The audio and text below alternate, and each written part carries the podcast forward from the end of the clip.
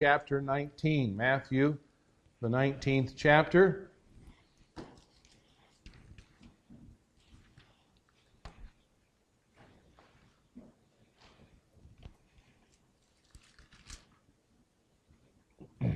Matthew 19, as we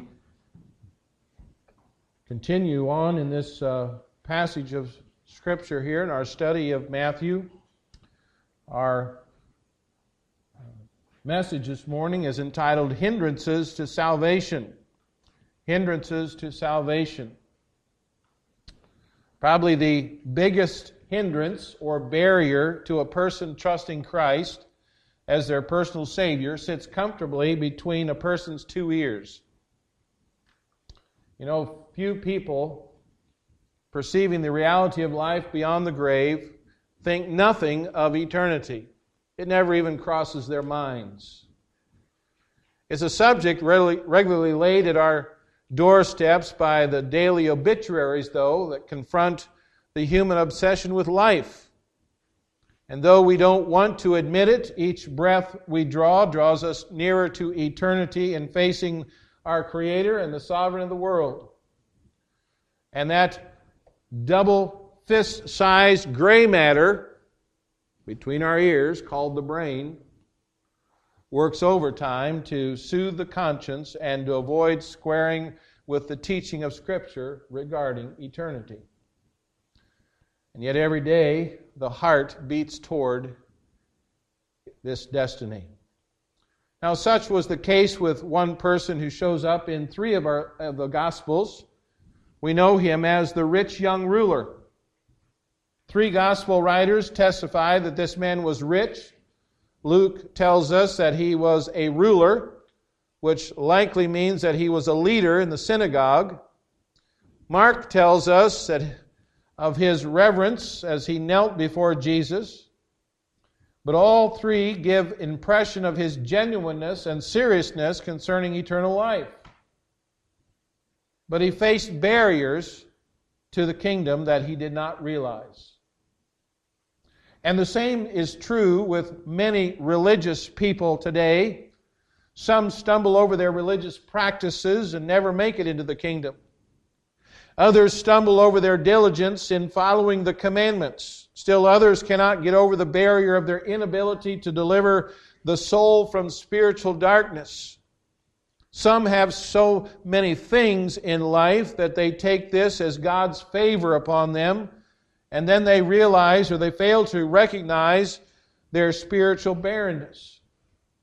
So absorbed are they in the concepts of eternity and spirituality that they stumble over the plain teaching of the gospel. And the story of the rich young ruler certainly proves to be contemporary to the world in which we live in today. What is the basic message in this personal encounter between the young man and Jesus Christ? Well, it does show the futility of trusting one's own righteousness or ability for salvation. And it also reminds us of how strong the lure of things or stuff, as we read in 1 Kings, or no, it was in Genesis 45. I'm getting my messages mixed up there. Genesis chapter 45, when Pharaoh told Jacob not to regard his stuff.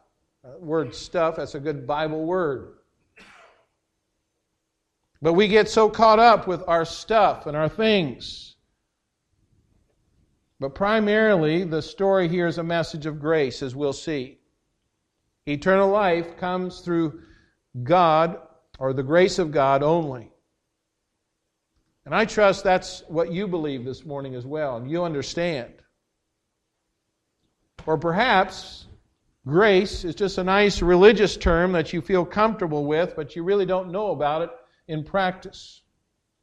And so we want to consider the story as we ask the Holy Spirit to search our minds and hearts concerning the certainty of eternal life. And so follow along as I read our text this morning in Matthew chapter 19, beginning in verse 16 where it says, And behold, one came unto him and said, Good master, what good thing shall I do that I may have eternal life? And he said unto him, Why callest thou me good? There is none good but one, that is God. But if thou wilt enter into life, keep the commandments. And he saith unto him, Which?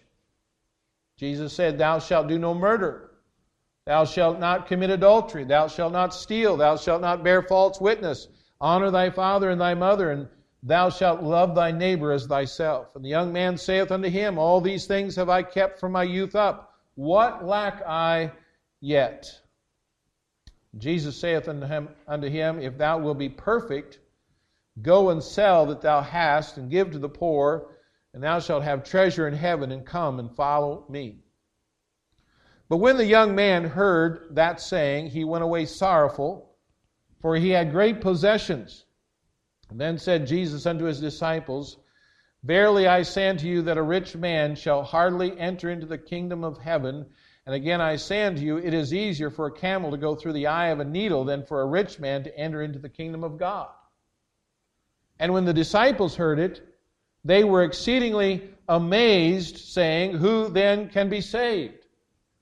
But Jesus beheld them and said unto them, With men this is impossible, but with God all things are possible. Notice, first of all, this morning, as we look at this passage, we're going to talk about man's delusions. Man's delusions. Now, this was no fly by night young man here in our story. He's an earnest man, he's desperately concerned about his eternal life. It's not that he had been outwardly guilty of some of the worst things that man can do because he's really a morally respectable person. He's a good example in his community. He had every appearance of being a man blessed by God. And yet he knew something to be wrong inwardly. But he just couldn't put his finger on the problem. He hoped that Jesus would shed some light, needed to remove the doubts and the gnawing consciousness of something so wrong that his eternity was in question. And his anticipation seems to be for a quick, decisive act that would put him in a spiritually safe place. He was not ready to embrace something so radically different that, that Jesus, the kind of life that Jesus was calling for. So notice some of his delusions here. And some of the delusions that man has was not it's not only been this rich young ruler's problem, but many others as well, then and today. First of all, we see one's ability to achieve righteousness is a hindrance to salvation. One's ability to achieve righteousness. You see, the question the young man asked Christ is really quite telling. He says, Good master, what good thing shall I do that I may have eternal life? and he poses a simple solution. Surely there is some action to take, or some deed to accomplish, or maybe even some gift that would acquire eternal life. No doubt he was brought up in a legalistic setting. This man probably had the impression that if he would do this or this or that, then God would make an exchange for those things that he did for eternal life. And very simply, he thought, that, but he just could not discover what that good thing was. What was it he needed to do? And many others find themselves in that same position. And so you have people sometimes even entering the ministry, giving large sums of money for good causes. Some volunteer for service in the church, some uh, take vows of poverty or they forswear different vices. All that with the expectation of having done that good thing that was necessary to obtain eternal life. Now, the whole premise of that falls flat when we come to the Scripture because the Bible tells us that sin has its certain consequences an exchange does take place for sin, resulting in death, but not so with eternal life. You know that verse in Romans chapter 6 and verse 23 where it says, For the wages of sin is death, but the gift of God is eternal life through Jesus Christ our Lord. One of the consequences of sinfulness is death. The wages of sin is death. But eternal life is a gift. One is justly earned, the other is freely given. And yet, this man thought that eternal life was something that he could obtain by performing particularly good deeds. Now, what is eternal life that so compelled him to Christ? Well, by life, it implies a continued existence, a very real existence rather than some kind of transient ghost like floating in the afterlife or absorption into the, into the soul of the universe. People have all kinds of ideas about what etern- uh, eternity is. But the word eternal serves more to describe the quality than the quantity, though that too is figured into the term. If life means active response to one's environment, then everlasting life must mean never ending, active response to the best environment of all, namely that of heaven. Jesus tells us in John 17 and verse 3 and this is life eternal, that they may might know thee, the only true God, and Jesus Christ, whom thou hast sent. So it is the never ending active relationship with a living God. Eternal life means eternal fellowship with God. It's forever being in the presence of our Creator and the, and the one who has, is the ruler and to know His eternal favor, to understand the riches of His grace, to see the beauty and the glory of the Redeemer that we just sang about.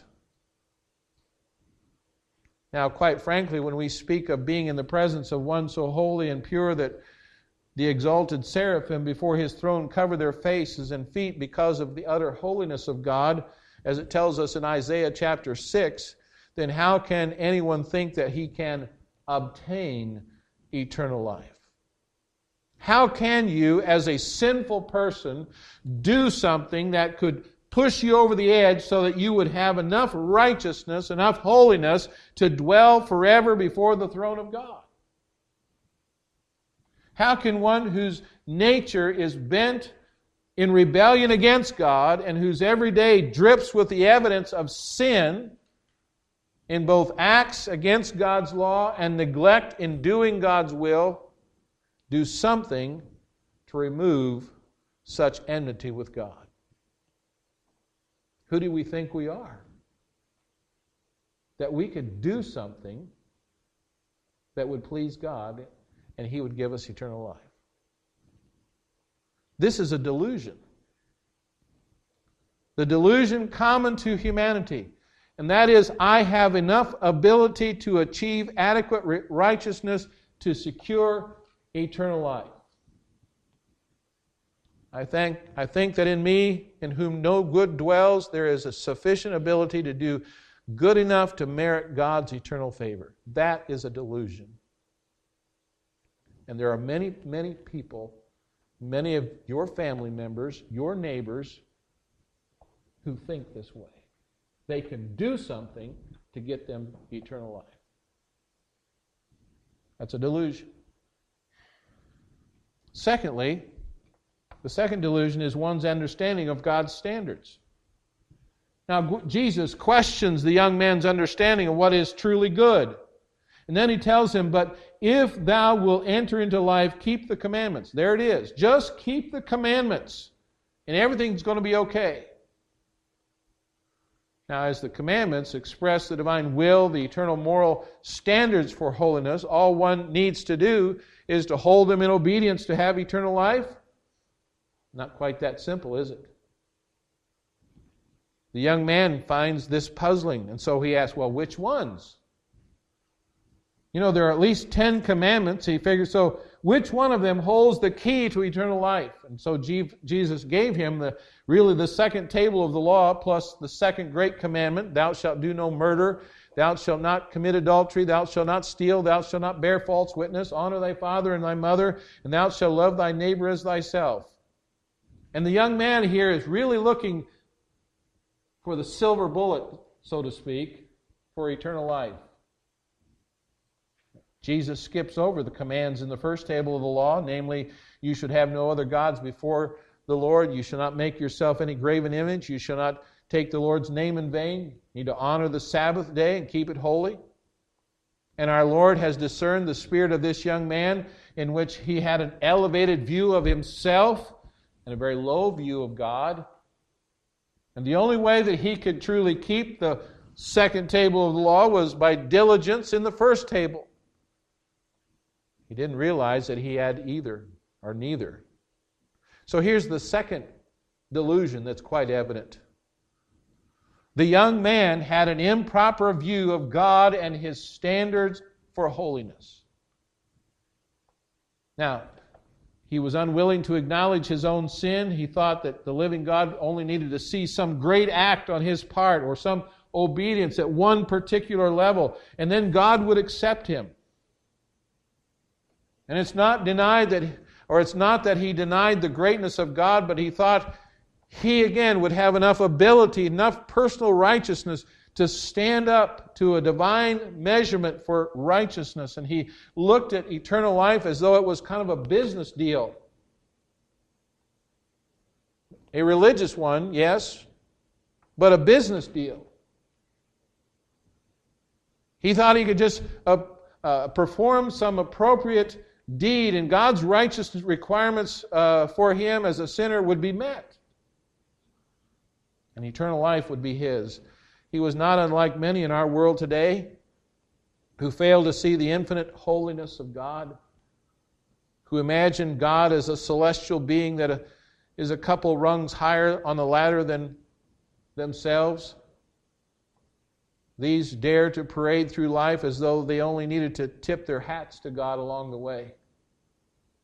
And everything's going to be okay. And they fail to see the Lord as the one before them who as Isaiah chapter 40 tells us, the nations are as a drop of a bucket and are counted as small dust of the balance, so that all nations before him are as nothing, and they are counted to him less than nothing and vanity.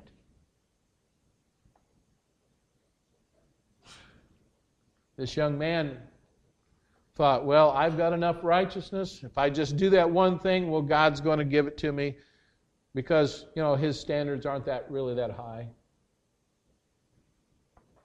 We fail to see the infinite holiness of God. And then, thirdly, the third delusion is this young man's response to Christ, one's perception of his own righteousness. Jesus identified the second table of the law, along with the second great commandment, as necessary to keep in order to have eternal life. All these things have I kept from my youth. What lack I yet? And his response tells us more about him than we dared to know. The phrase, have I kept, is a word that was used of keeping watch over sheep, keeping someone under guard. And the implication here is that just as a shepherd diligently watches over his sheep or a guard diligently watches over his prisoner. So I must have, I must be this diligent in keeping all these things. I cannot find any break of these commandments in my life. And I hope we hear what this young man is saying in his response. He knew nothing of the spirit of law, the intention that Jesus explained in the Sermon on the Mount that must own the mind and heart as well as the outward actions.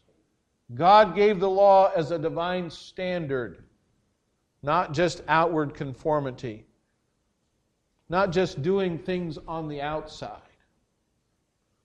Righteousness is not just keeping some rules. It's completely different disposition of heart and life, a change in our attitude so that the character of God is reflected in every aspect of our life and our thinking. He says, All these things have I kept, and it betrayed his self righteous heart and how far away from God he really was.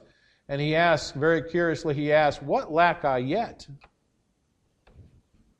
What lack I yet? It's the same word used in Romans chapter 3, verse 23, when he says, it says there, For all have come short, or all have fallen short of the glory of God. And he says, What lack I? It's the same word that's used in the story of the prodigal son who was in want he could not figure out what he lacked. He could not figure out how he had fallen short. He could not figure out how he was still in want of something. What he lacked was a failure to come to grips with his own sinfulness. He could not see how desperately dark he appeared before the light of God's holiness. But Jesus would show him by pinpointing the very root of his idolatry and selfishness before God. I wonder this morning could there be someone in our congregation this morning and those listening to this message that is living with these delusions in mind? Maybe you've considered your life and you've compared your life to many people in the world and you say, you know, I'm pretty good. I stack up pretty well. You know, there's a lot, of a lot of people in this world a lot worse than me. There's a lot of evil going on, and I'm, I'm a pretty good person. And yet, you know there's something missing in your relationship with God. You have no assurance of eternal life. But do you know why? What am I still lacking, you ask? And so we need to consider, secondly, this morning, Christ's instructions. Christ's instructions. The fact that this young man came to Christ with these questions is, I think it's ad- admirable. But why did he do it? He calls Jesus a good master or a teacher. But he was really no more than that to him. And so Jesus is probing the young man by asking him, Why callest thou me good? Or why are you asking me about what is good? What brought him to Christ? And he certainly saw something special in the insights of the Lord Jesus. Maybe he had caught wind how Christ had upstaged the Pharisees and how he had performed miracles. But the reality that he dared to consider himself capable of doing good things before the one who was infinitely good helps us to understand his de- delusion. And we would think a person very arrogant and a fool who would walk up to a guy like LeBron James, for instance. You all know who he is? He's a basketball player. I would say Michael Jordan, but he's history. You know? A person so arrogant and foolish to walk up to him and say, You know, I play pretty good basketball. I don't do such a bad job myself. Or how about a person who will walk up to a guy like Warren Buffett or Bill Gates and say, You know, I'm pretty good uh, in making money. How dare anyone who knows he's a sinner claim the ability to do good things before the only one that is good, the Lord Jesus Christ. God, or Jesus instructs this young man in three areas. Number one, he needs to see God as he is. Very simple. This young man had a deluded view of God. It was evident by his thinking that he was able to do something good enough to measure up to God's divine standards for righteousness. And if nations are but a speck of dust on the scales and less than nothing before God, then how could this man think that he could perform good enough things to secure God's favor? Jesus said, There is none good but one. The implication, of course, is that God is good and only the only one capable of doing good, but this young man had reduced God to some kind of mechanical formula. He thought if, you know, God would just accept his best efforts, that would be enough. And he's not alone. The frivolous way that multitudes of people joke about God and toss his holy name around as though it was a cheap exclamation, uh, exclamation for making a point tells us that this young man is not alone. You know how people refer to God, you know, the man upstairs. How disrespectful. There's a popular thing that's being said today and even used in texting and messaging. It's called OM, OMG. Oh my God. That's disrespectful to God. I know we may have habits of saying things like that, and yet we need to stop and think about what we are saying. We're making a cheap exclamation on a point, and we're using God's name, the holy God of heaven, the only one that's good.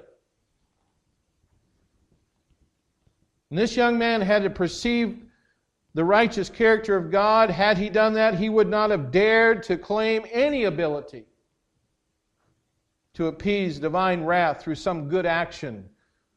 Yet he gave no consideration to his enmity with God.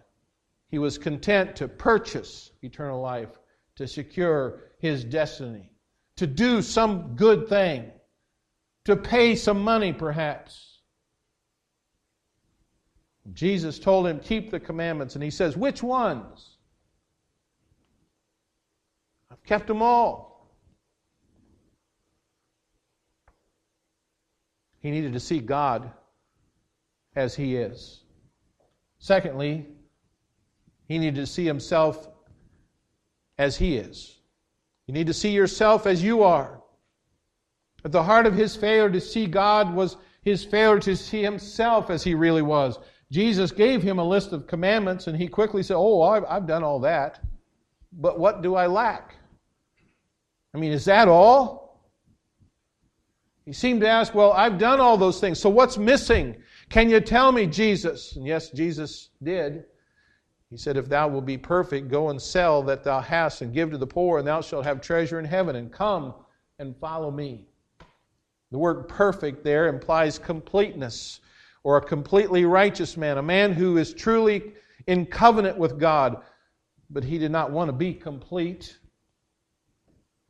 All that he wanted to do was escape the wrath of God.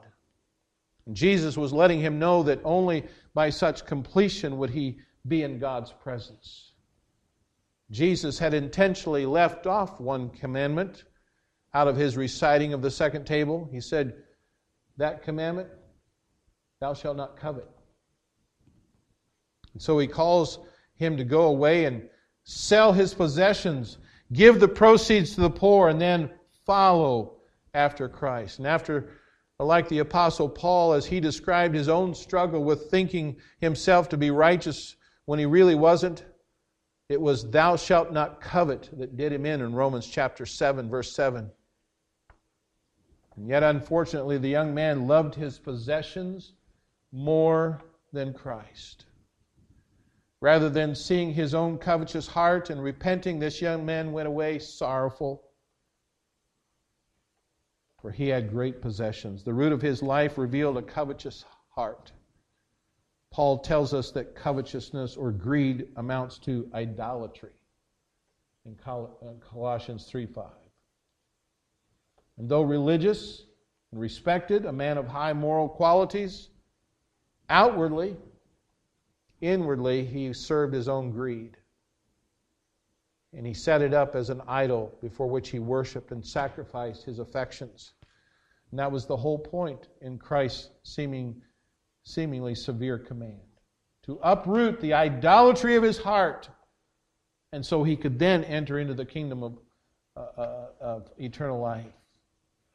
You see, salvation is for those who hate their sin. And this young man loved his greed more than, his, than Christ. He desired things more than he desired forgiveness. You know, sometimes we just don't like to think about our own sinfulness, do we? Or we'll talk about someone else's sinfulness, but we won't think about our own. Yet, apart from seeing ourselves as having nothing to do, deal with God's wrath, no righteousness to commend us, we often content ourselves with avoiding the cross of Christ. We need to see God as He is. We need to see yourself as you are. And then we need to see salvation as complete devotion. Jesus says here, Come and follow me. Jesus told the young man Christ would be his treasure. But he could not serve two masters. So Jesus told him to discharge his other master. He said, Sell all that you have and come and follow me. He called for repentance and complete devotion to Christ alone. What other master have you been following? Jesus will not share his throne. He says, Come and follow me. And that calls for intentional following of Christ as a disciple.